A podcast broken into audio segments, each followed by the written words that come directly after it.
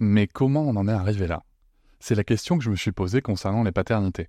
Pour y répondre, je vous propose de découvrir la BD Papa Sapiens, qui raconte l'histoire des pères à travers les âges avec humour et les chouettes dessins de Sévanie. Elle va paraître le 6 juin prochain. Vous pouvez la précommander dès maintenant et avoir un cadeau idéal pour la fête des pères. Alors rendez-vous dans votre librairie préférée ou dans les liens en description de l'épisode ou sur mes réseaux sociaux. Quelqu'un qui a dit que je peux pas jouer aux poupées et après j'ai pleuré. Bienvenue sur Papatriarcat, le podcast qui réfléchit à la parentalité au XXIe siècle pour l'affranchir du modèle patriarcal. Dans cet épisode, je reçois Romain, que vous connaissez peut-être sur les réseaux sous le pseudo Roro le Costaud. En 2012, Romain a un accident de ski qui le rend tétraplégique. Il va passer sa vie dans un fauteuil roulant. Juste avant cet accident, il apprend qu'il va devenir papa. C'est un parcours incroyable qui s'ouvre devant lui avec beaucoup de difficultés, de douleurs, et aussi beaucoup d'amour et de moments partagés, des moments uniques. Je vous cache pas que j'ai pris une belle claque d'humilité sur bien des sujets et ça m'a permis de beaucoup prendre personnellement du recul sur ma situation de père valide. Je ne vous cache pas non plus, c'est important que vous le sachiez, que j'ai pris le parti de poser des questions euh, comme elles venaient en fait. Tout simplement parce que je ne maîtrise pas le sujet du handicap et que nous avons voulu en parler simplement et sans tabou avec Romain. Je le remercie d'ailleurs chaleureusement euh, pour avoir toujours répondu avec bienveillance et à mes questions qui pouvaient parfois être maladroites. Et j'espère que ça pourra permettre à chacun et chacune d'entre vous bah, d'avoir des réponses à des questions que vous ne nous avez peut-être pas posées. Nous allons voir ensemble comment cette paternité à venir l'a motivé pour sa rééducation. Comment ça se passe le quotidien de papa lorsqu'on est en fauteuil roulant? Dans quelle mesure cette situation rend le lien plus compliqué ou pas? Quelles sont les limites de cette situation ou pas? Peut-on vraiment rire du handicap comme lui peut le faire sur son euh, compte Instagram et sur ses réseaux? Et comment aussi accepter son corps dans cette situation-là? Il y a bien sûr quelques autres questions euh, qui seront posées que je vous laisse découvrir. Et je vais commencer par lui demander justement comment est-ce qu'il est devenu père. Je vous souhaite une très bonne écoute. Alors en fait, moi je suis devenu papa le 5 euh, août 2012. Et en fait, c'est tout simplement 8 mois, 8 mois après mon accident en fait. Euh, moi, j'ai mon accident, enfin un peu moins de 8 mois, pardon, 7 mois après mon accident. Moi, j'ai mon accident le, le 13 janvier 2012. Euh, je sais que euh, quand j'ai mon accident, je sais que je vais être papa. voilà, je, je connaissais déjà, j'avais déjà eu l'annonce. J'ai pas encore fait la première échographie, mais je sais que je vais être papa. Et, et donc voilà, ça intervient bah, 7 mois, en gros 7 mois après, après ce fameux accident. Donc ça veut dire que pendant la grossesse de, de, de, ta compagne, tu étais euh, en rééducation, quoi. C'est exactement ça. En fait, toute, toute, euh, toute la durée de la grossesse, euh, j'ai été entre l'hôpital et la rééducation. Voilà, c'était le. Après, c'était le. Tu vois, c'était ma deadline, c'était de me dire, voilà, je veux être rentré chez moi quand ma fille sera rentrée chez moi. Bon, j'ai pas réussi.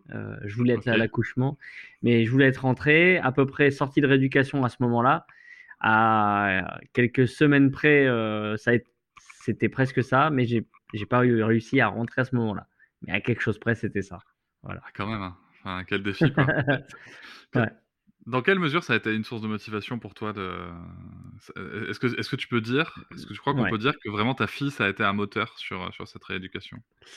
Alors, ouais, très, très, très clairement, en fait, dès le départ. Dès le départ, dès que, euh, dès que je me suis retrouvé à l'hôpital, euh, euh, face à, face à l'annonce, face à l'annonce du, bah, du verdict euh, de la tétraplégie, euh, clairement, je me suis tout de suite dit, écoute, euh, t'es comme ça, va falloir se, bah, se sortir le doigt du cul, hein, faut le dire, parce que bah, parce qu'il y a une famille qui compte sur toi, t'as une as une compagne et t'as et as un petit bout qui va naître. Et, et, ce petit bout, il va avoir besoin d'un papa, un papa qui soit handicapé ou pas, eh, lui ou elle, parce que je savais pas encore à l'époque, euh, il s'en fout. Lui, ce qu'il a besoin, c'est d'un papa, peu importe comment, mais il en aura besoin.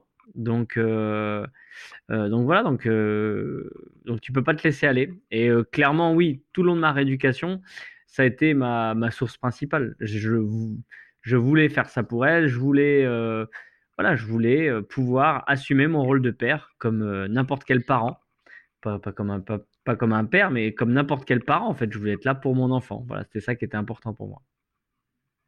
C'est euh, c'est très beau, je trouve que c'est euh, c'est un gros message. Je voudrais revenir un petit peu avant sur, sur avant la naissance.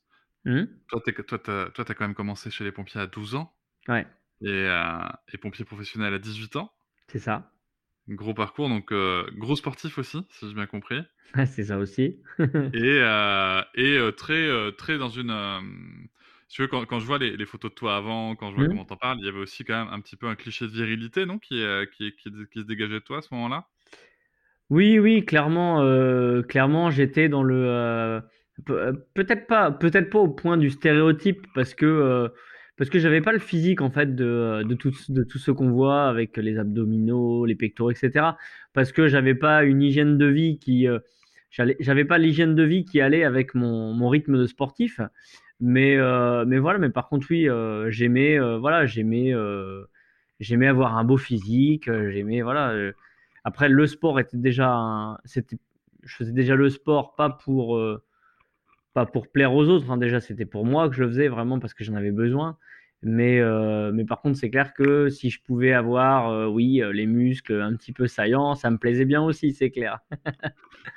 C'est clair. Je te je te rejoins, moi je fais partie du club qui a fait beaucoup de sport et et qui a jamais eu la tablette, hein. Pourtant j'ai que j'en ai fait, quoi. Mais je leur tire je leur tire mon chapeau à ces gens-là parce qu'ils ont une hygiène de vie qui est incroyable. C'est Ouais, hyper dur et moi je leur tire mon chapeau. C'est pour ça, tu sais, il y a beaucoup de beaucoup de gens se moquent de euh, se moquent des, des, des personnes qui ont des gros muscles, oh, c'est moche, etc.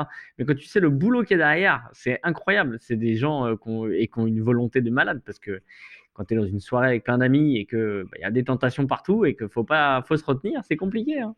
Ah, c'est de la discipline, hein. C'est une Ah sacrée ouais, discipline. ah oui, oui, grave. Et et je suppose que, heu, que, alors la question que je vais te poser va peut-être être un peu dure, hein. Tu me dis si à un moment il y a un truc qui Non, non, vas-y, t'inquiète pas. Heu, si tu veux, je je suppose que quand quand quand on t'annonce que tu vas être papa, tu peut-être que tu t'es projeté, peut-être que tu t'es projeté en train de de porter ton enfant, de le lancer en l'air, de de de lui apprendre à courir, de lui apprendre à faire plein de choses. Ouais. Heu, est est-ce que c'est tout de suite que tu te dis, «Putain, c'est foutu»? Est-ce que est-ce que par quelles étapes ouais. tu passes, en fait? Je vois ce que tu veux dire. En fait, j'ai pas d au départ, j'ai pas, pas ressenti cette appréhension de me dire, «Qu'est-ce que je vais pas pouvoir faire avec elle?»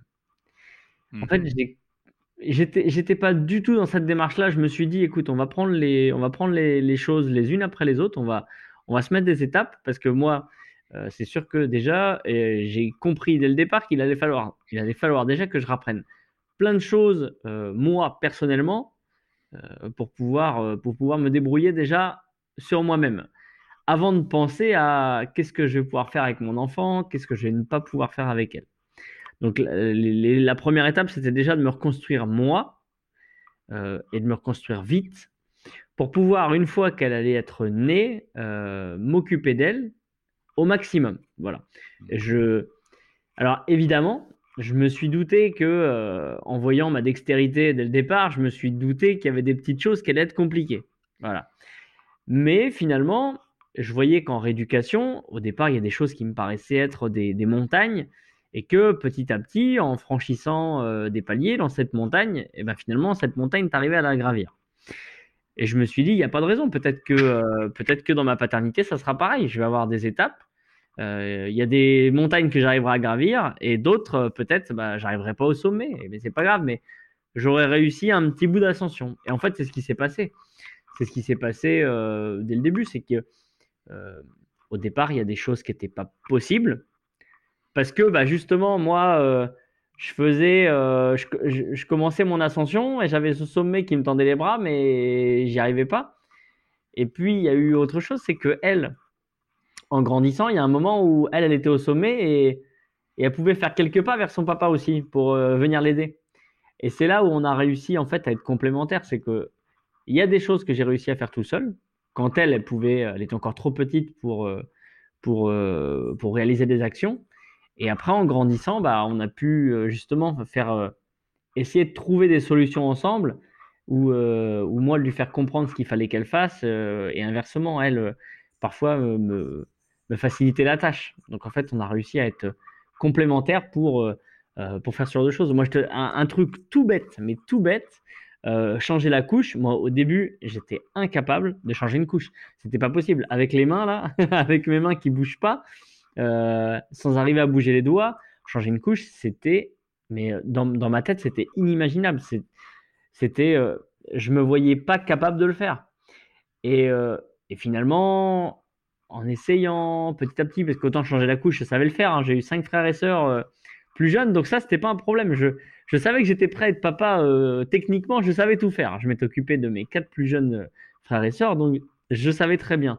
Mais on m'avait pas préparé à faire, à changer une couche avec des gants de boxe, tu vois. donc, donc, et c'est là où il a fallu bah, trouver, trouver des astuces, et puis affiner la dextérité, et tout ça. Puis en essayant petit à petit, et eh ben, on a réussi. Et puis, et comme je t'ai dit juste avant, euh, euh, il y avait une différence quand c'était sa maman qui lui changeait la couche et quand c'était moi. Parce que quand c'était moi qui changeais la couche, elle ne bougeait pas du tout, du tout. Elle se rendait compte, en fait. Elle, ressentait déjà que, euh, que papa avait des difficultés, qu'il ne pouvait pas faire exactement comme maman. Et on le voyait, en fait. C'était vraiment net que quand moi, je la changeais, elle ne bougeait pas. Elle bougeait pas, rien du tout et même toute petite. C'est dingue et c'est beau à la fois. Ouais, ouais c'est fou. Hein. C'est aussi une grande leçon que nous donne l'enfant pour le coup. Ouais. Comment ça joue pour le coup sur, sur le lien que tu as à ta fille? Justement, quand tu te rends compte qu'elle est capable déjà de, bah, bah, de comprendre, de s'adapter à toi? Ouais, ben, en fait, dès le départ, on a eu un lien très très très fort. Bah, déjà, de, du fait, du fait que moi, euh, du fait que moi, je me, bah, je me suis dit rapidement que si j'en étais là, c'était grâce à elle. Tu vois, euh, voilà, je m'en suis jamais caché. Euh, et puis, et puis, elle, elle a eu, elle a, elle a eu aussi ce, je pense qu'elle l'a ressenti.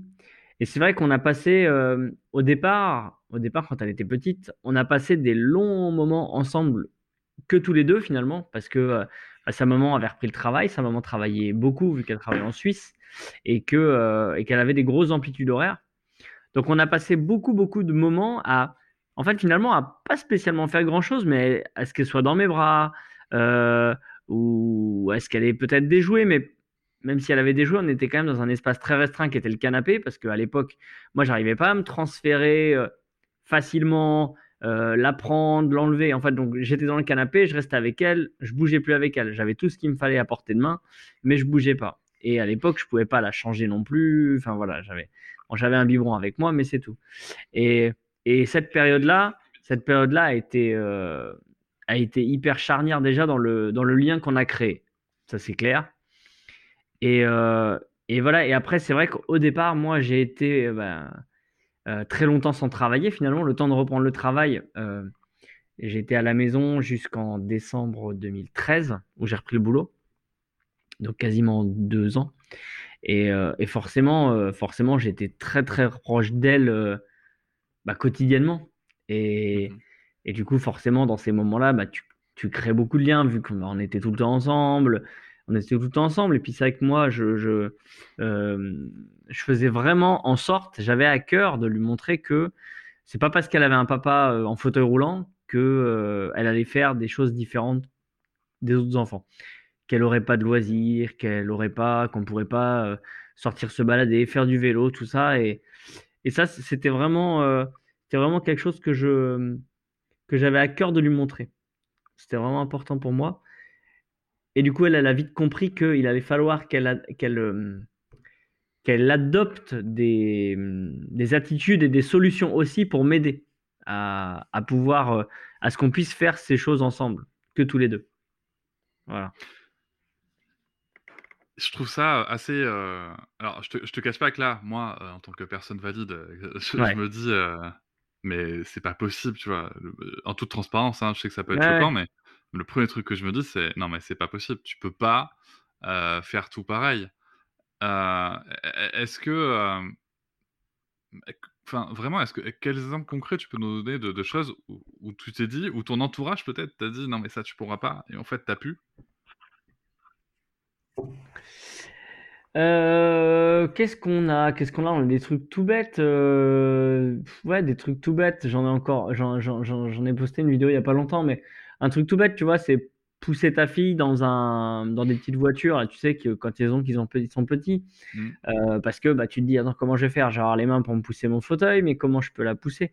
Et en fait bah euh, voilà, t'as la barre qui va derrière où normalement on pousse, bah je me l'attachais avec une sangle au niveau du ventre et puis je la poussais avec mon fauteuil. Tu vois, c'est ce genre de choses où en fait au départ tu essayes et puis tu essaies de trouver des solutions. Euh, c'est de trouver des solutions. C'est comme donner à manger, enfin donner à manger parce qu'au départ, tu arrives déjà, as du mal à tenir ta fourchette à toi et il faut Et oui. tenir la fourchette pour lui donner à elle.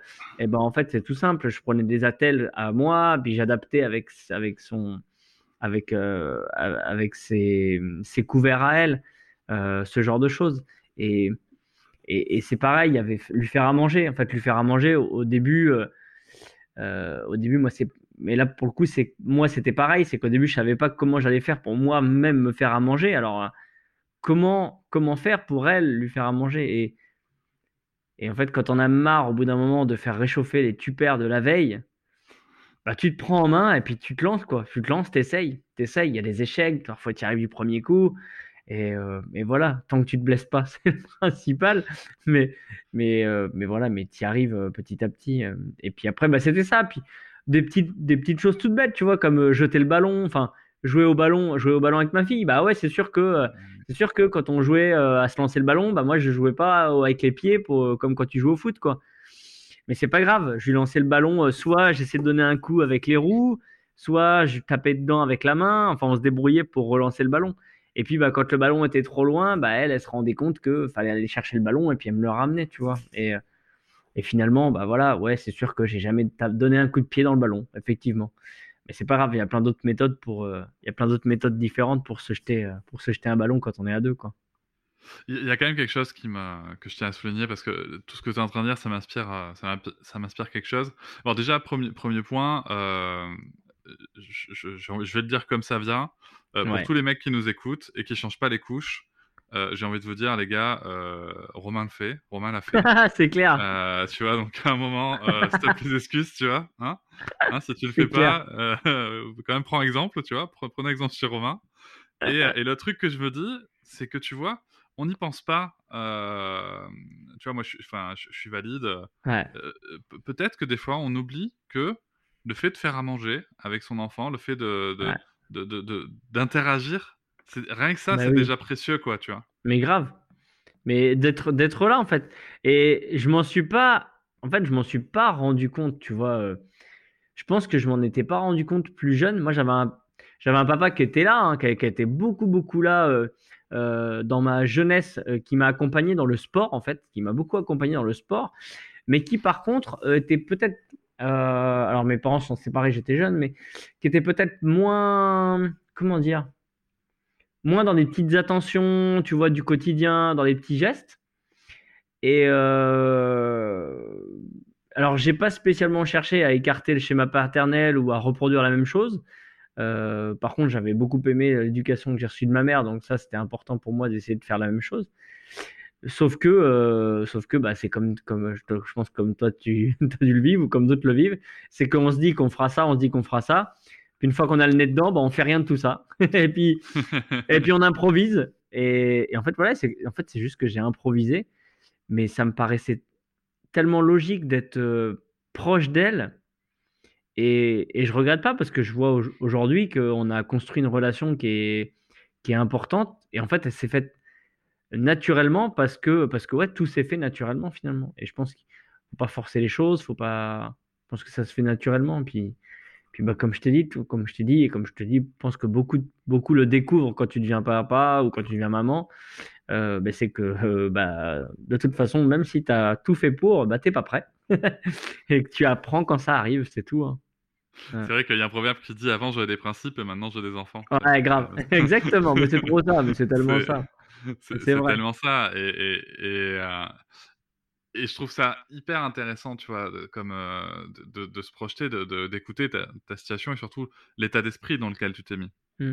L'état d'esprit, tu vois, c'est que euh, je suis je suis pas en train de dire que, que quand on est valide, on n'a pas le droit de galérer, tu vois, dans sa parentalité. Ah ouais. C'est pas ce que je dis. Mm. Mais euh, c'est juste qu'à un moment, tu vois, des fois, on, on- on se met la barre tellement haut Ouais. on, on oublie peut-être, tu vois, comme je te disais, l'importance de, de la simplicité des moments. Ouais. Et, et ce que je trouve génial, c'est que j'ai vraiment l'impression que toi, tu t'es mis dans un état d'esprit où tu te demandais pas si t'allais y arriver, mais Mm. comment t'allais y arriver, tu vois?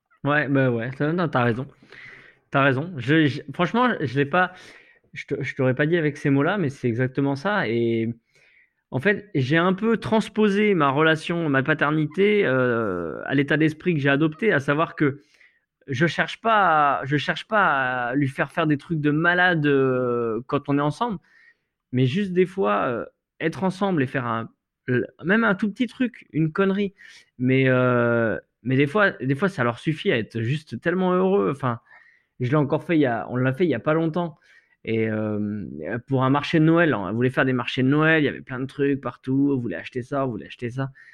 Au final, on a fini par faire quoi? Juste par aller à la patinoire. Et, euh, et juste à la patinoire et que je sois avec elle sur la patinoire. Mais voilà, c'est tout. J'avais gagné. Elle était. euh, quand le soir, après, elle te couche et qu'elle te dit j'ai encore passé une bonne journée, c'était trop bien. Bah voilà, tu vois. Je l'ai pas emmenée à Disney, hein, mais juste on a été faire une heure et demie de patinoire et elle est heureuse, quoi. Et, et je pense que des fois, juste l'emmener, euh, se promener, euh, mais être avec eux. Et je pense que, comme tu dis, on, je pense que parfois on minimise un petit peu ces, ces instants-là, qui pour eux sont très importants par contre. Ça, c'est clair. Et au niveau de, de, de l'environnement, euh, notamment scolaire, euh, que- que- par- pour, pour ta fille, Ouais. ça, ça se passe comment d'avoir un papa euh, en situation de handicap? Alors, en fait, euh, au tout début, au tout début, tout début, la première fois que je l'ai emmené à l'école, à la maternelle, quand on a fait la rentrée, le soir, quand j'étais la chercher, son réflexe, ça a été de euh, venir s'asseoir sur mes genoux. Tu vois, euh, elle a voulu qu'on reparte de l'école, donc de son couloir euh, dans la cour et tout, elle a voulu repartir sur mes genoux. J'avais l'impression vraiment, c'était pour dire aux copains et aux copines, et regardez, moi, t'as vu comment je peux repartir Je fatigue pas, je marche pas. Mon père, il m'emmène. J'avais vraiment l'impression, je ressentais que, je sais pas si c'était de la fierté, mais j'avais l'impression que elle avait envie de montrer aux autres que euh, que c'était trop cool entre guillemets d'avoir un père en fauteuil, tu vois. Est-ce que c'était une manière de se défendre par rapport à ce que les enfants auraient pu dire? Je ne sais pas. Euh, j'ai toujours dit, euh, j'en avais parlé dans l'émission des maternelles quand on avait abordé ce sujet.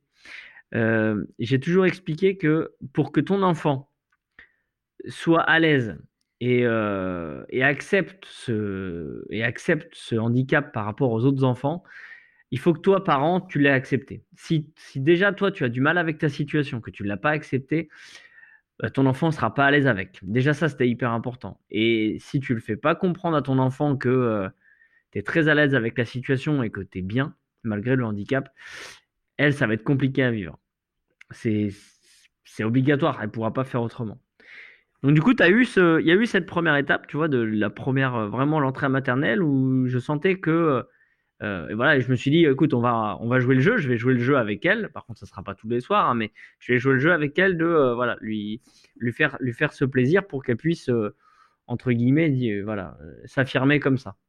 Et ensuite, quand on a, quand elle a un peu évolué, on a changé d'école, et même en, mais encore en maternelle.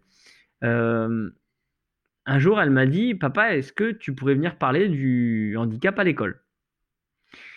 Et, euh, et j'en ai parlé avec la maîtresse, et la maîtresse m'avait dit, bah oui, c'est une très bonne idée. Donc on a été faire, j'ai été faire une sensibilisation avec, euh, euh, avec une... Alors moi à l'époque j'étais président du comité handisport, donc j'étais avec la salariée qui parlait la langue des signes, et on a été, on a été faire une, une sensibilisation, si tu veux, sur handicap moteur, la langue des signes, il y avait aussi quelqu'un qui était amputé avec moi, une jeune fille que j'avais emmenée qui était amputée.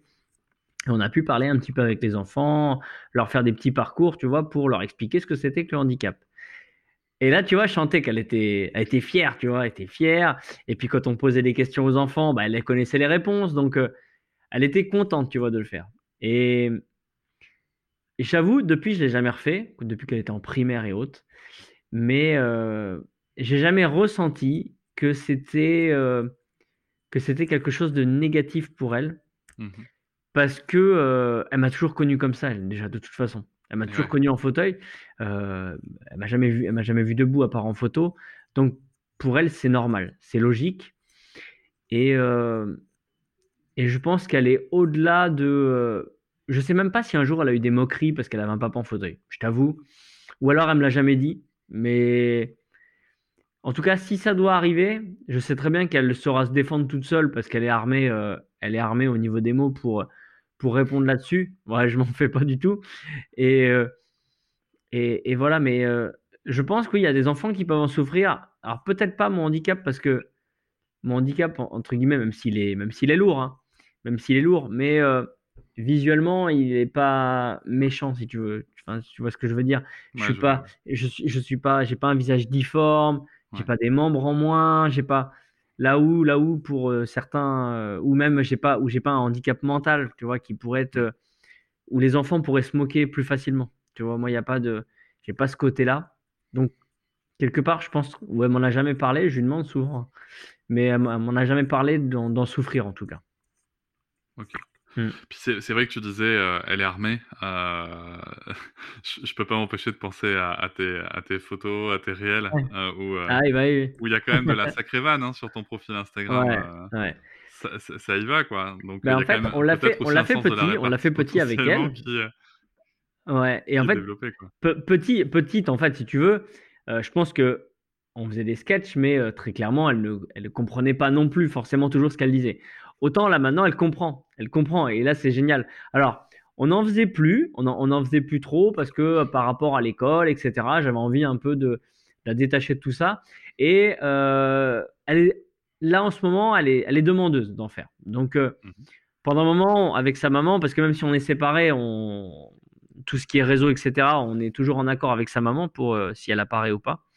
Et euh, on en a parlé, et c'est vrai qu'il n'y a pas longtemps, elle a redemandé à sa maman est-ce que, je peux en faire avec papa? On en a discuté tous les deux, et on s'est dit pourquoi pas, parce que c'est vrai que là, elle est dans une phase en plus où euh, euh, bah, elle aimerait faire du théâtre aussi. Donc, quelque part, je me dis voilà, je n'ai pas envie de l'empêcher de le faire. donc, on, donc, on en refait un petit peu, et puis je verrai ce que ça donne. Mais pendant un moment, c'est vrai que je l'ai mis un peu je l'ai mis un peu euh, quand j'ai eu la quand j'ai eu une, une, ascension en fait d'un coup je me suis dit c'est peut faut peut-être la préserver un peu la mettre un peu de mmh côté aussi. Euh, voilà et puis que mine de rien euh, même si c'est une jeune enfant mais que elle non plus elle se perde pas là-dedans à se dire parce que tu sais pendant un moment quand je l'entendais dire quand on était au camping ou autre ou que j'entendais dire ah on a un compte connu on est certifié tu vois parce que les enfants ils savent tout ça hein, ils ont tout compris déjà parce que autant moi, Instagram, euh, TikTok, tout ça, ma fille ne regarde pas les réseaux. Elle a, rien à la maison pour la regarder. Elle regarde au pire avec moi, mais vraiment, elle est, jamais sur les réseaux sociaux. Euh, elle est que dans les créations où je la mets. Mais, euh, mais voilà. Mais après, les enfants à l'école, ils savent tout ça, tout ce que c'est, tu vois. Et, c'est vrai que il y a un moment où quand j'entendais ça, je me suis dit, attends, ça m'a fait réagir. Je me suis dit, attends, attends, attends, attends, faut que je te réexplique quelque chose là. je vais t'expliquer quelque chose. Faut pas que, faut pas que toi, ça devienne un, faut pas que ça devienne pour toi euh, quelque chose que tu mets en avant parce que, euh, parce que c'est pas, voilà, c'est pas la vraie vie, maloute, quand tu es à l'école, etc. Ou, euh, où j'ai pas envie que ça devienne un truc pour te faire des copains et des copines, même quand on va à l'extérieur, tu vois. C'est pas, c'était pas sain. C'était pas sain du tout, tu vois. Avoir des copines ou des copains par intérêt, ça n'a, c'est pas bien. Donc, euh, donc voilà. Mais, mais c'est vrai que là maintenant, elle a grandi. Bon, elle est encore jeune, mais elle, a grandi. Elle, elle, comprend un peu plus de choses. Et euh, mais c'est vrai que par contre, du coup, c'est, c'est cool maintenant parce que pour l'humour, elle comprend. Et même, c'est même elle des fois qui me dit Ah, tiens, ça serait drôle ça. Tu vois? Et c'est ça qui est, que, que je trouve. Euh, c'est récent. Bon, il y a ta mère aussi hein, qui, euh, qui, fait, qui, fait, des blagues et qui fait de superbes doigts d'honneur. Euh... et est-ce que, est-ce qu'à un moment, euh, je me suis posé quand même en, en voyant tes vidéos, est-ce qu'à un moment, je me suis, tu, tu, tu, te prends des remarques quand même des fois sur le fait que bah, tu te moques tu vois, c'est-à-dire que tu te moques du handicap. Alors c'est peut-être un, moyen aussi de, de se l'approprier, de revendiquer justement les propos, les moqueries. Mmh. Mais est-ce que mmh. des fois tu te prends des remarques vis-à-vis -vis de ça? When you make decisions for your company, you look for the no-brainers. And if you have a lot of mailing to do, stamps.com is the ultimate no-brainer. It streamlines your processes to make your business more efficient, which makes you less busy. Mail checks, invoices, legal documents, and everything you need to keep your business running with stamps.com. Seamlessly connect with every major marketplace and shopping cart Schedule package pickups and see your cheapest and fastest shipping options from different carriers with rates up to 89% off USPS and UPS rates. And with the Stamps.com mobile app, you can take care of mailing and shipping wherever you are. Make the same no-brainer decision as over 1 million other businesses with Stamps.com. Sign up with Code PROGRAM for a four-week trial, plus free postage and a free digital scale. No long-term commitments or contracts. That's Stamps.com. Code PROGRAM. Pas trop. Alors, j'ai j'ai pris parti, j'ai pris parti en fait de, de me de rire, pas de me moquer, de rire du handicap, Mhm. euh, parce que euh, parce que pour moi, euh, l'humour, dès l'instant que tu euh, dès l'instant que tu ne ris pas de quelque chose, tu le stigmatises. Et j'ai surtout pas envie qu'il soit stigmatisé. Il y a des grands humoristes qui font de l'humour sur le handicap, qui sont pas handicapés, ils le font très très bien. Et euh, moi, j'avais cet avantage de me dire, euh, moi, en plus, j'ai un handicap, donc je peux en rire. Euh, j'ai envie de dire, ça me, ça me donne une espèce de totem pour en rire, parce que quelque part, si c'est sur le fauteuil, c'est de l'autodérision. Si je me moque d'un autre handicap, je pense que la personne peut comprendre. Euh, j'ai déjà eu des conversations avec des gens qui n'ont pas spécialement compris ou qui n'aimaient pas. Et parce que moi j'aime bien, tu vois, justement comprendre euh, pourquoi, pourquoi la personne ça la dérange et, qu'est-ce qui va pas. Et vraiment, si j'ai mis à côté, euh, ça peut arriver aussi, si j'ai mis à côté, de savoir pourquoi. Et, tu vois, entre autres, avant, je, quand je dis de rigoler de tous les handicaps, c'est de tous. Et maintenant, je sais que il y a un handicap sur lequel je ne rigolerai plus, c'est euh, tout ce qui est troubles mentaux, le handicap euh, mental, vraiment la trisomie, tu vois, par exemple. Ouais. Pourquoi? Parce que euh, en discutant avec des mamans de, de personnes trisomiques, elles m'ont dit, certes, oui, ça peut être, une- ça peut être drôle, sauf que cette personne sur qui tu rigoles de, de son handicap, tu rigoles de son handicap, elle, elle va pas forcément avoir les, les épaules ou, les, ou le, la répartie pour te répondre, tu vois. Eh oui. Et, et c'est vrai qu'en partant de ce constat-là, je me suis dit, merde, ça m'emmerde un petit peu, tu vois, parce que, Il y a un parce décalage. que moi, ouais, parce que moi, si, moi, on peut me vanner. hein. Moi, au contraire, moi, j'adore ça. hein. Enfin, vraiment, on peut me vanner. euh, surtout, surtout, j'adore quand ça, quand ça sort, tu vois, de l'ordinaire, parce qu'après, si c'est pour me dire ça roule, bon, tu vois, ça va. Au bout d'un moment, cette blague-là, on me l'a fait 400 fois. Bon, voilà, ça me fait, ça me fait plus rire. Mais des, t'as des mecs qui sont très très bons, tu vois. de- je vois des fois sur des TikTok, alors pas trop dans mes vidéos, parce que mes vidéos à moi, c'est plutôt bienveillant et je me suis, je me suis rarement fait insulter ou vraiment avoir de la méchanceté. J'en ai quasiment pas. Parce que je pense que les gens me connaissent ou les gens savent que je sais faire avec humour, mais vraiment en, en toute bienveillance. C'est pas de l'humour méchant, tu vois. Même, Hmm. même si c'est de l'humour noir, ça reste de l'humour euh, bienveillant et, euh, et vraiment pas méchant. Et, et de ce fait, vu que les gens sont gentils, moi j'ai pas eu ce problème. Par contre, ça m'arrive des fois de commenter des vidéos d'autres personnes. Et là, par exemple, là par contre, c'est le déferlement en dessous, tu vois. J'ai le droit à tout. hein. J'ai le droit à tout. Ah, mais non, mais ta blague a pas marché. Euh, bah non, mais ça roule. Enfin, il y a la totale, tu vois. Et, et, et dans ceux-là, par contre, il y en a qui me font vraiment rire parce qu'il y a des mecs qui ont des remarques qui sont très très drôles, mais vraiment. Mais euh, Je, te, je te cache pas que, que, que euh, là, depuis notre- le début de notre conversation, je me suis retenu d'utiliser euh, euh, l'expression mettre les pieds dans le plat. Parce que Ouais, je- mais je- non, je, mais- ça maladroit, il faut pas. Mais en fait, il faut pas. Moi, c'est ce que je dis. Il faut pas. Il faut pas se retenir. Euh, combien de fois, combien de fois, euh, les, quand tu discutes avec un aveugle euh, sans faire exprès, euh, le t'as vu ou des conneries comme ça. Mais Ouais. on le sait, c'est des expressions qui font partie de la langue française, qui font partie du commun que nous-mêmes on utilise. Et, et j'ai envie de te dire, j'ai envie de te dire, faut pas se retenir parce que au pire c'est drôle. Au pire c'est drôle. C'est dit naturellement dans la conversation. Enfin, si tu as un peu de recul sur toi-même et que tu connais ton handicap, ça va te faire rire parce que justement, au contraire, c'est peut-être la personne elle-même qui va réagir. Et surtout, il faut savoir que nous, quand on discute entre personnes en situation de handicap, on est horrible. Mais quand je te dis on est horrible, on, est, on a des vannes horribles, mais on est, on est, on est, on est gore, on est trash, hein, vraiment. Vraiment, c'est. Donc, euh, f- faut vraiment, faut pas, faut pas avoir peur et se dire, tu sais, se dire, euh, il y en a beaucoup qui osent pas euh, faire des blagues sur le, sur le handicap parce que, oh, les pauvres, ils sont fragiles, tu vois, ça va les atteindre, ça va leur faire mal. Non, si c'est, si c'est, euh, si c'est une blague, ça passera toujours. Si c'est se moquer, évidemment, si c'est se moquer gratuitement, bêtement, Oui, bien sûr. bah voilà, tu vas, tu vas, ça se voit, ça se sent, mais tu sens la personne qui le fait aussi, tu vois. C'est voilà. Après, je te dis, il y a du, quand des humoristes, Artus qui a fait un sketch sur le handicap, il est génial, sur le handisport, il est, il est magique son sketch, il est génial. Et tu connais le bonhomme, voilà. Justement, le, le handisport, euh, c'est quelque chose que tu, euh, que tu, sur lequel tu as basculé pour le coup? Euh, moi, j'ai fait beaucoup de handisport. Alors, quand j'ai eu mon accident, dès le début, j'ai refait un maximum de sport, tu vois. Mais, euh, mais bon, la musculation, au bout d'un moment, je voulais pas faire que ça. J'avais besoin de refaire du sport euh, normalement, comme n'importe qui, euh, un club, un club avec des équipements, etc. Et, et je me suis vite rendu compte que j'avais besoin de bouger, tu vois, de sortir de mon fauteuil. Donc, je te, je te cache pas qu'après, c'est vrai qu'en tant que tétraplégique, les sports, t'en as pas non plus mm, une pléthore. Hein, certains sports. Et voilà, mais j'ai absolument rien contre le tennis de table, j'en fais en loisir. Mais par exemple, je me voyais pas faire de la compète en tennis de table parce que je voulais pas rester dans mon fauteuil.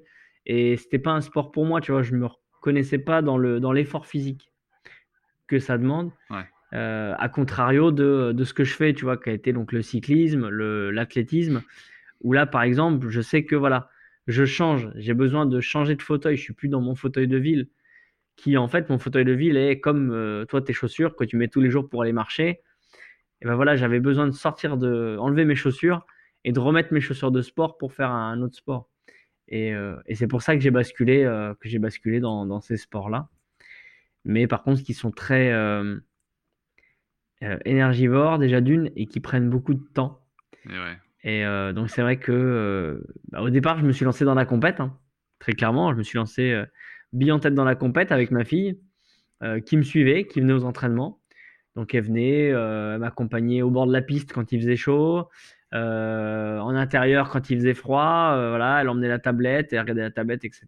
Mais et voilà, je l'ai fait. Et, plusieurs plusieurs facteurs un peu plus tard, bah, deux ans plus tard, ont fait que j'ai dû mettre le projet en entre parenthèses. Euh, bah déjà pour plein de raisons, donc pour plein de raisons qui sont juste techniques. Et la dernière, et c'est pas la, la- mais non des moindres, c'est que ma fille tout simplement grandit et que euh, je me voyais plus maintenant l'emmener euh, à chaque entraînement au bord du stade avec moi. euh, voilà, non. Elle grandit, elle a envie d'être à la maison, elle a du travail à faire aussi. Donc, dès le départ, quand je me suis lancé dans le handisport, je m'étais toujours dit, et c'était clair que voilà, ma priorité numéro une, c'était ma fille, et que voilà, et que je passerais pas ce qu'il y avait en dessous avant elle. Donc, euh, à partir du moment où ce qu'il y avait en dessous prenait trop de place et, euh, et m'empêchait de vraiment m'occuper pleinement d'elle, je mettrais entre parenthèses. Et donc, c'est ce que j'ai fait. Alors, je fais toujours autant de sport, mais je le fais en loisir. Ouais, plus en compète, ouais. Plus de compète. Non, non. Et, euh, et justement, tu vois, par rapport à. Tu vois, on se parle un petit peu en début Ouais. d'épisode de- du physique, de, de l'aspect virilité. euh, là, ton physique, il a forcément changé. Tu vois. Ouais. On parlait Ouais. des abdos tous les deux tout à l'heure. Euh, euh, tu, tu peux plus en avoir. Enfin, tu, ça. as forcément d'ailleurs un ventre, je crois, avec le, relâchement. Ouais. Euh, ça- comment tu le, co- comment tu, comment tu le vis maintenant? Est-ce que ça a été compliqué à accepter Euh, Est-ce que tu as réussi à passer euh, outre facilement ou pas? Ouais, c'était c'était pas facile au début. Au début, pour te donner un ordre d'idée, dans les trois premières semaines à l'hôpital, j'ai perdu 12 kilos. Putain, 12 kilos parce que bah tu manges pas. de muscle quoi. Tu vois, et puis là, tu perds tout le muscle en fait. Tout le muscle fond vu que c'est inactif, tu es allongé. Euh, puis là, tu as zéro activité. Et en plus, faut le dire, à l'hôpital, tu manges mal. Donc euh, Mm. voilà, tu manges mal. Et vu qu'on te donne à manger, tu as encore moins faim. Donc, euh, donc tu, bah, tu perds beaucoup, beaucoup de poids. mais là, à cette époque-là, tu es allongé. Donc finalement, tu t'en rends pas trop compte. Tu vois, tu vois bien. Moi, je voyais que, que je fondais, effectivement. Sauf que euh, donc c'est vrai que là déjà compliqué parce que moi qui aimais bien les muscles, les muscles un peu développés, là putain, je perdais tout, j'avais plus de pectoraux, plus de bras. Ouais, je me dis putain, ça fait chier quoi. Et, petit à petit, en me retrouvant assis, c'est vrai que putain, je disais, bah ouais, tu vois, j'ai un petit bidou avec les abdos. Donc au début, tu te dis, oh, mais ça se trouve, il y a moyen de les travailler quand même. Alors, donc tu essayes, mais non, en fait, tu te rends compte qu'un muscle endormi, tu peux pas le bosser. C'est pas possible. C'est pas possible. J'avais essayé aussi avec des électrodes au niveau des triceps. Parce que mes triceps fonctionnent, hein, c'est pour ça que j'arrive à lever le coude. Euh, par contre, dès qu'on met un peu de résistance sur le, sur le poignet, je peux plus le lever. En fait, je, Ah ouais. mes triceps fonctionnent, mais, mais sans résistance. Et quand j'ai eu, euh, quand j'ai fait ces, ces premiers, euh, ces premières constatations, de, de me dire, bah merde, je peux plus du tout les remuscler, ce- cette partie-là, euh, je me suis dit, merde, je vais quand même essayer un max de développer ce qui marche. Euh, ne serait-ce que, déjà d'une, euh, pas pour me plaire physiquement, mais surtout parce que j'en aurais besoin. J'allais avoir besoin de ces, muscles. Et, voilà. Et après, c'est vrai que les abdos, finalement, ayant une ceinture abdominale, ça se voyait pas trop. Et, et voilà. Et petit à petit, je vais t'expliquer comment vraiment j'ai accepté euh, mon nouveau corps. Euh, parce que ça a été, euh, ça a été un long chemin d'acceptation. Et ben, c'est parti tout simplement des photos. C'est-à-dire qu'au début, je faisais des photos, et c'est pour ça d'ailleurs que je retrouve très peu de photos du début de, ma rééducation, de l'accident, enfin après l'accident. Le tout début, en fait, j'ai très très peu de photos parce que j'accepte, je me, j'aimais pas l'image que je dégageais, que je, que je dégageais euh, en tant qu'handicapé. Petit à petit, au début, du coup, je postais des photos de ma tête. Ma tête, ça va, je la trouvais potable. Je disais, ça passe en photo, on fait des photos de la tête. Et petit à petit, bah, en postant, en postant, tiens, je reculais un petit peu. On voyait le torse, et après on voyait les bras, et après on voyait le ventre. Et puis euh, un jour, j'ai commencé à me prendre une photo, voilà, avec le fauteuil entier. Et, euh, et j'avoue que là, j'ai eu plein de trucs, enfin plein de messages, plein de pour me dire, mais ouais, mais c'est génial, mais t'es trop beau, enfin ça te va trop bien, t'es super avec ton fauteuil. Et c'est là où vraiment j'ai basculé en me disant, euh, tu vois, avant tu te trouvais beau pour euh, un physique, pour la façon dont tu étais habillé.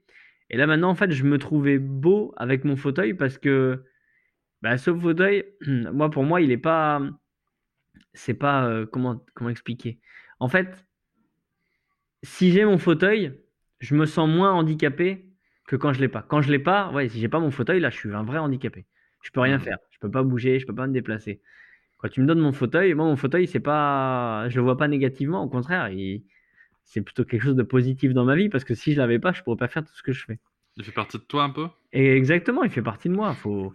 Et, et c'est pour ça que maintenant, euh, si je fais une photo, j'aime qu'on voit le fauteuil ou qu'on voit un bout de fauteuil finalement. Et, et une photo sans fauteuil, maintenant, ben, je, me, je me dis que c'est pas moi, tu vois. Sauf forcément si je prends que le visage.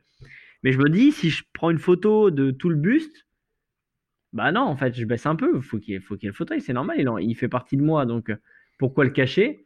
Pourquoi, ouais, pourquoi, pourquoi le cacher? Parce qu'au quotidien, bah, c'est mon ami. hein. Ouais, C'est mon ton ami. identité, quoi. Et, et c'est comme ça que petit à petit, j'ai réussi en. J'ai réussi. Alors, la photo, la photo, ça marche très bien pour ça. Ça marche pour beaucoup de choses. Moi, j'ai beaucoup d'hommes et de femmes qui viennent me voir en privé, à me parler justement de. Ils ont du mal à accepter leur corps, etc. Et moi, je leur dis, mais je dis, mais faites de la photo. Faites de la photo, vous allez voir. C'est euh, c'est génial. C'est génial de voir ces photos. Et euh, en fait, tu vois la photo, et si tu as un bon photographe qui sait bien te prendre, Ouais, euh, tu verras, tu vas voir une belle photo. En fait, tu vas voir une beauté, vraiment une beauté générale, mais tu vas pas te focaliser sur oh là j'ai un petit peu de ventre qui dépasse, oh là j'ai la joue, machin. En fait, tu t'en fous, tu trouveras la photo belle et tu vas te trouver beau au final. C'est vrai. C'est vrai, moi, ça me l'avait beaucoup fait. euh, Tu sais, on avait fait des photos après la naissance de, de notre fille. Ouais. Et, euh, et où j'avais un peu de bide, euh, enfin, Ouais. j'ai toujours d'ailleurs. hein. Ouais. mais mais c'est vrai que, en fait, tu trouves la photo tellement belle que le petit accro au t-shirt, enfin, le machin, tu t'en Ouais, fous. tu t'en fous, c'est ça, t'en c'est ça. Tu, Alors- tu, euh, tu disais euh, tout à l'heure de ta fille que euh, finalement elle, elle avait toujours connu un papa avec un handicap et, et je trouvais ça très intéressant et, et- mais ça marche aussi à l'inverse quoi c'est à dire que toi aussi en tant que père Mm. tu n'as connu que la situation avec un handicap est-ce que tu penses que c'est quelque chose aussi qui a été aidant dans, dans, dans ta construction? Parce que c'est c'est peut-être terrible hein, ce que je veux dire mais finalement tu n'avais pas de situation à regretter Ouais. avec ta fille tu vois?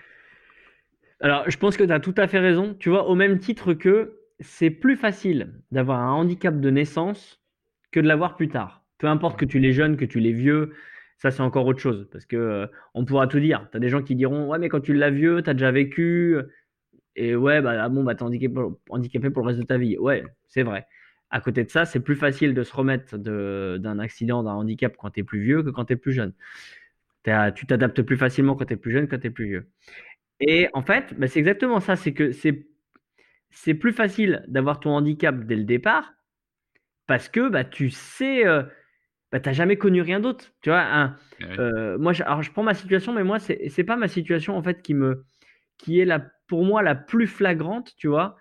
Pour moi, le plus flagrant, ça va être quelqu'un qui a, une, a la vue et qui perd la vue. Là, je me dis, quand tu sais ce que c'est l'extérieur, tu sais à quoi tu ressembles, tu sais à quoi ressemblent les gens, et que tu te retrouves euh, dans la peau du mec qui ne voit plus rien, je pense que c'est, pour moi, hein, c'est euh, le, c'est le, le un des une des bascules les plus compliquées à faire. Vraiment, je pense. Et ben l'enfant, je pense que tu as raison, c'est pareil. Parce que, euh, alors, l'enfant ou toi, comme tu disais tout à l'heure, tu as connu des. Imagine que tu as un fils et, et, vous avez la passion commune du football effectivement, demain, bah, c'est ou, une fille. Ouais, ou une fille, ou une fille, hein. ou une fille, mais n'importe quoi. Ouais, non, mais ah, tout à fait d'accord. Et, et imagine, bah, tu es tous les deux, etc. Tu t'amuses et, et, euh, et, un jour, bim, tu t'es frappé par, euh, es frappé par, euh, par n'importe quoi, tu te retrouves en fauteuil et tu peux plus effectivement taper comme ça avec tes pieds. Et ben, je pense que oui, là, c'est plus compliqué parce que tu as connu ça avant avec ton enfant et peut-être que ça sera peut-être difficile pour toi, même si euh, même si bah, tu pourras essayer de faire, euh, comme je disais tout à l'heure, hein, trouver des solutions annexes pour, pour euh, continuer à jouer au, ballon avec ton, ton enfant. Mais, mais, là, pour le coup, il y, a il y, a une double acceptation à faire. C'est que lui aussi, il doit se dire Bon, ben voilà, c'est fini, je pourrais plus jouer avec lui comme on jouait avant.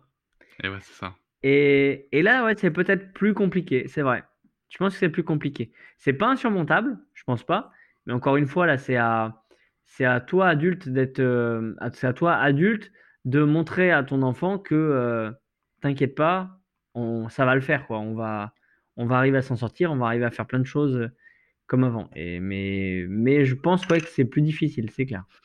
On, a parlé en début d'épisode de, cet état d'esprit très positif que tu avais, que avais créé, qui avait été ton moteur. Et, et c'est important d'en parler, de le conserver. Mais il me paraît aussi important euh, de parler des moments où ça va pas. Et, euh, et je voudrais te demander, euh, déjà, si tu as connu des moments, peut-être même, c'est peut-être terrible hein, ce que je veux dire, mais peut-être même où tu t'es dit, je, ne veux pas voir ma fille là parce que j'y arrive pas et que, et que je me sens trop mal. Tu as connu des moments comme ça, et comment, pour le coup, comment ensuite tu arrives à te sortir de ces moments-là quoi? J'ai connu ces moments-là, j'en connais. Alors, j'en dire que j'en connais encore. Si, en fait, il y a, y a, des moments, des instants où, euh, où je me dis, euh, où je me dis, là, j'aimerais qu'elle soit pas là, tu vois, parce que euh, parce qu'à ce moment-là, j'ai mes difficultés de mon handicap à gérer et ça fait beaucoup et que et que j'ai pas envie qu'elle soit qu'elle voit tout ça ou j'ai pas envie qu'elle qu'elle en subisse les conséquences, voilà. Donc c'est vrai que oui, ça arrive. Et quand elle était plus jeune, j'ai connu des moments. Alors j'ai pas trop connu le moment que tu décris. Par contre, j'ai connu beaucoup de moments où, euh, où ça n'allait pas.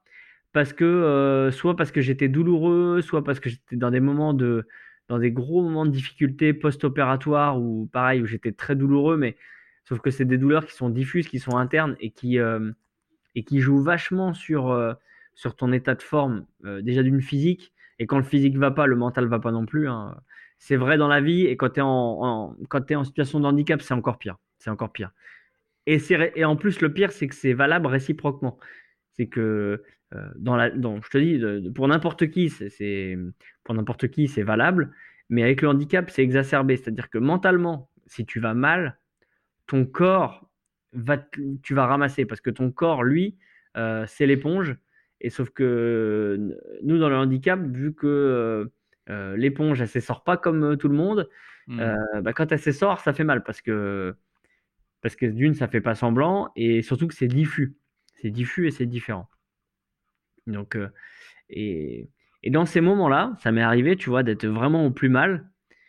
et d'avoir ma fille qui était là. Et euh, au contraire, tu vois, de faire des choses pour m'énerver, pour. euh, bah, à l'inverse, à l'inverse, je l'ai connu. Mon, sou- mon souvenir le plus flagrant que j'ai, en fait, c'est aller chercher un drive.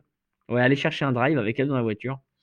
Donc j'étais mal, hein, j'étais en post-opératoire, je m'étais fait opérer d'une grosse, grosse, euh, d'une grosse modification et, euh, et j'étais dans le mal. J'étais vraiment en douleur euh, plus, plus, plus, sous cachet, sous, sous opiacé et tout ça. Et, et on avait été, j'avais été la chercher chez la nounou et on avait été chercher les courses au drive. Et au drive, je suis pris d'une violente, violente, violente douleur, vraiment à, en à en pleurer, tu vois, me sentir mal. Et à ce moment-là, j'ai ma fille, tu vois, qui me sort, euh, qui me sort, bah alors papa, ça va pas. Enfin, tu vois, a une gentillesse euh, sortie de je sais pas d'où là.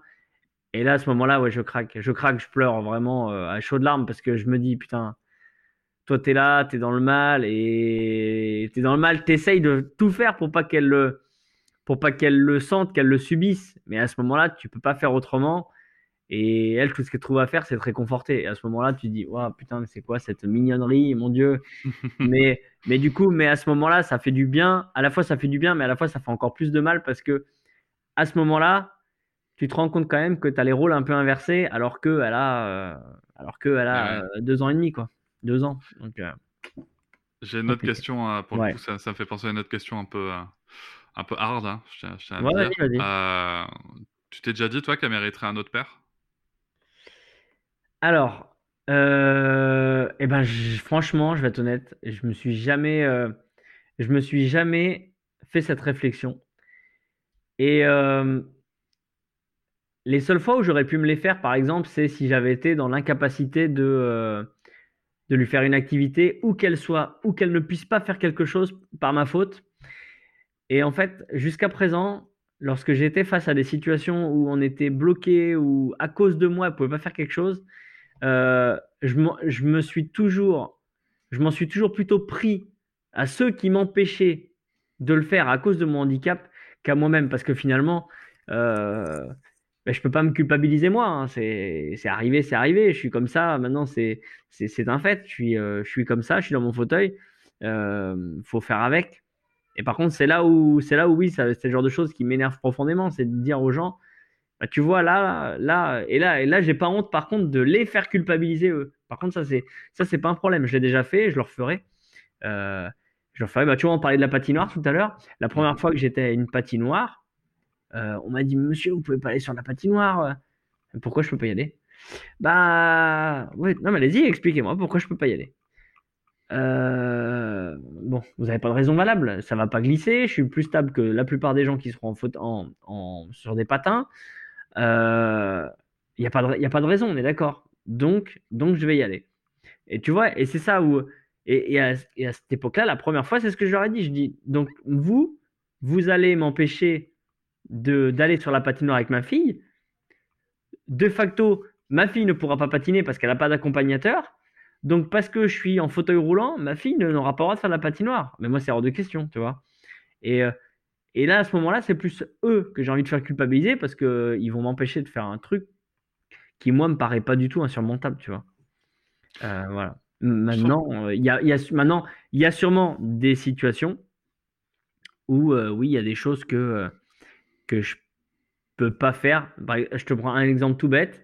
Euh, et j'étais très heureux parce que j'ai découvert qu'il y en a à côté de, à côté de chez moi à Tours.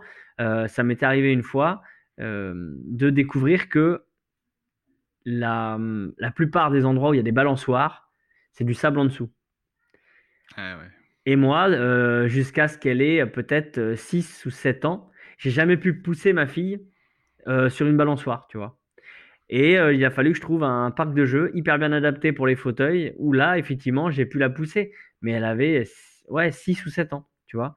Il aura fallu que j'attende 6 ou 7 ans pour euh, pouvoir la pousser. Alors, comme quoi, tout arrive, hein, faut pas désespérer. Mais, euh, mais c'est le genre de choses où, euh, où là, mais, mais encore une fois, vraiment pour répondre clairement à ta question, je m'en suis jamais pris à moi-même à me dire, elle mériterait un autre papa. Euh, mais par contre, vraiment, cette, cette question, je la détourne en faisant comprendre aux gens, attention à ce que vous faites, ne m'empêchez pas de pouvoir être père. Voilà, ça c'est important.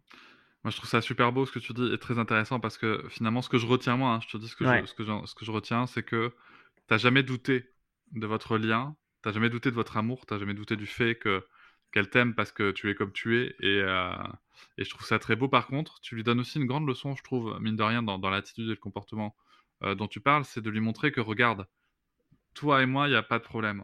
On, on Ouais. s'aime, on se connaît, on s'aime. Mais tu as vu, il y a des gens, un environnement, un système. Ouais. Je ne veux pas pointer les gens spécialement. Oui, il, y a non, un, non. il y a un environnement, un système qui, n- qui n'est pas fait pour accepter tout le monde. Ouais, c'est Euh, ça. tu vois? Et, et ça, je trouve ça, euh, je trouve c'est très intéressant parce que peut-être que tu vois, ça va lui, lui apprendre plus tard à prendre du recul sur des situations, tu vois, de, Ouais. de conflit et, et de compréhension de l'autre et surtout d'empathie. Ouais, ouais, J'ai c'est une- ça. Mm. J'ai une dernière question pour toi, euh, pour, pour toi Romain, pour, pour finir ce podcast. Vas-y. Si tu pouvais retourner euh, quelques années en arrière, Euh, au moment où, euh, où un peu tu te réveilles, tu découvres tout ça, tu sais que tu vas être papa, euh, tu sais ce qui t'attend. Qu'est-ce que tu auras envie de dire là, à Romain qui se réveille et qui, euh, qui prend tout ça dans la face? C'est une bonne question. C'est la première fois qu'on me la pose. C'est vrai, je te jure, c'est la première fois qu'on me pose cette question. Euh, on m'a toujours dit euh, qu'est-ce que tu dirais à celui d'avant ton accident, etc. Mais, mais celle-là, je, et je me suis jamais la, posé la question.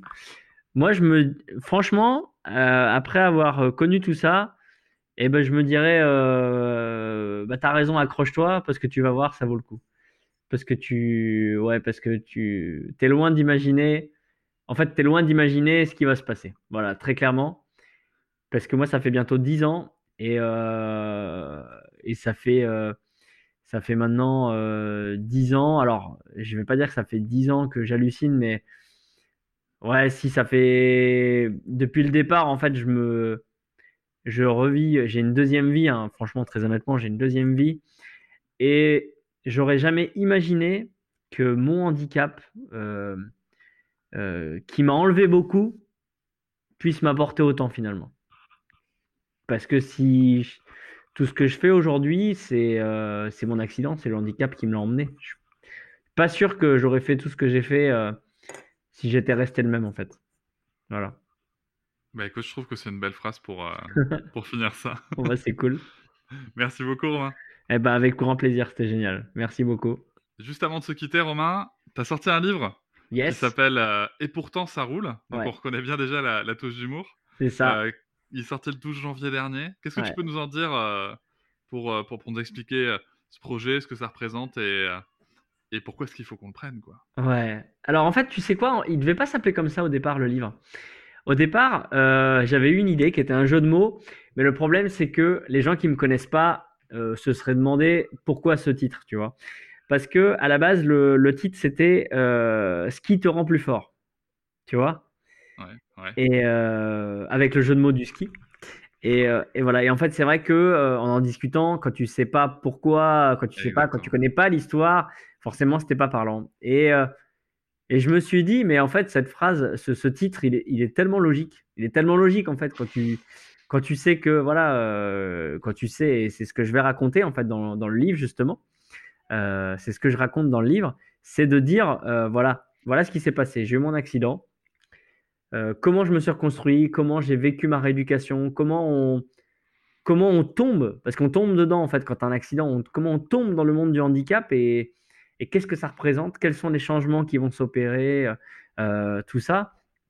Et puis, euh, et puis j'aborde aussi, euh, j'aborde, euh, j'aborde tout ce qui, euh, tout ce qui se met en place en fait, tout ce qui se met en place quand le handicap s'installe dans ta vie. Euh, entre autres, bien sûr, bah, la parentalité, hein, qui a été, qui a été très importante pour moi, euh, le regard des autres, qui est important, l'accessibilité, la sexualité, le rapport aux autres, toutes ces petites choses en fait qui finalement euh, intéressent, intéressent euh, et intéresseront, j'espère, euh, ceux qui sont en situation de handicap, mais aussi en fait euh, tout le monde, parce que ce sont des sujets de société qui, euh, mais qui concernent tout le monde. Et il n'y a pas forcément besoin d'avoir un handicap pour, euh, pour être confronté à tout ça. Euh, de plus en plus, hein, c'est des sujets euh, qu'on retrouve un petit peu partout maintenant. Et euh, voilà, j'ai pris beaucoup, beaucoup de plaisir à écrire ce livre. Vraiment, euh, j'ai mis mes tripes, j'ai passé des heures, j'ai passé des mouchoirs. Alors, j'ai beaucoup ri, j'ai beaucoup ri, j'ai beaucoup pleuré en l'écrivant. Mais, euh, mais voilà, je suis assez euh, content, je suis fier de ce que ça donne. Et, et surtout, encore une fois, j'aurais jamais, comme, on, comme, on, comme on a dit, hein, le, quand je dis que le handicap m'a apporté beaucoup, c'est que j'aurais jamais imaginé dans ma vie écrire un livre. Et, euh, et, tu vois, ce premier livre, très honnêtement, pour moi, on appelle d'autres. Euh, peut-être pas du tout dans le même style, mais, euh, mais justement, il y, y, aura très certainement, parce qu'on en a parlé pendant l'épisode, tu en as parlé et tu as eu raison de le faire, du regard du, de la place du handicap à l'école. Mmh et, et, moi, ça me paraît important, ayant vécu ça avec ma fille, de justement pouvoir apporter un outil pour les enfants, euh, pour les enfants, pour leur faire comprendre euh, ce que c'est que le handicap et leur faire comprendre que euh, c'est pas grave, c'est pas grave. Donc voilà, donc oui, il est sorti et, et, je suis très content, vraiment, je suis très fier, très fier de l'avoir fait. Et, et, voilà, mais il faut le lire, faut le lire, c'est génial. bon ben voilà, on n'y a plus qu'à le lire. Merci beaucoup. Romain. Et ben, merci à toi. Je vous remercie de m'avoir écouté. Je vous invite à vous abonner et nous pouvons aussi nous retrouver sur Facebook, Instagram et sur le blog papatriarca.fr. À bientôt.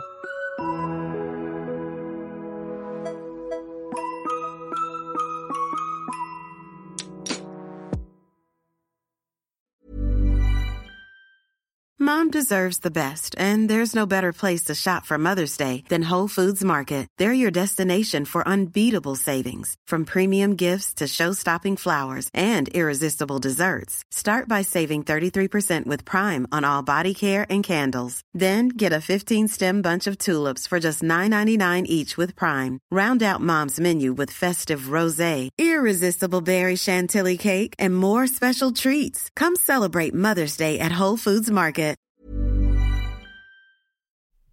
Hop, c'est encore moins. Si tu veux soutenir le podcast, tu peux aussi t'abonner à Papatriarca Plus et découvrir chaque semaine un épisode bonus en plus des 60 déjà disponibles. À découvrir sur tes applis de podcast comme Pocketcast, Castbox ou encore Apple Podcast. À très vite.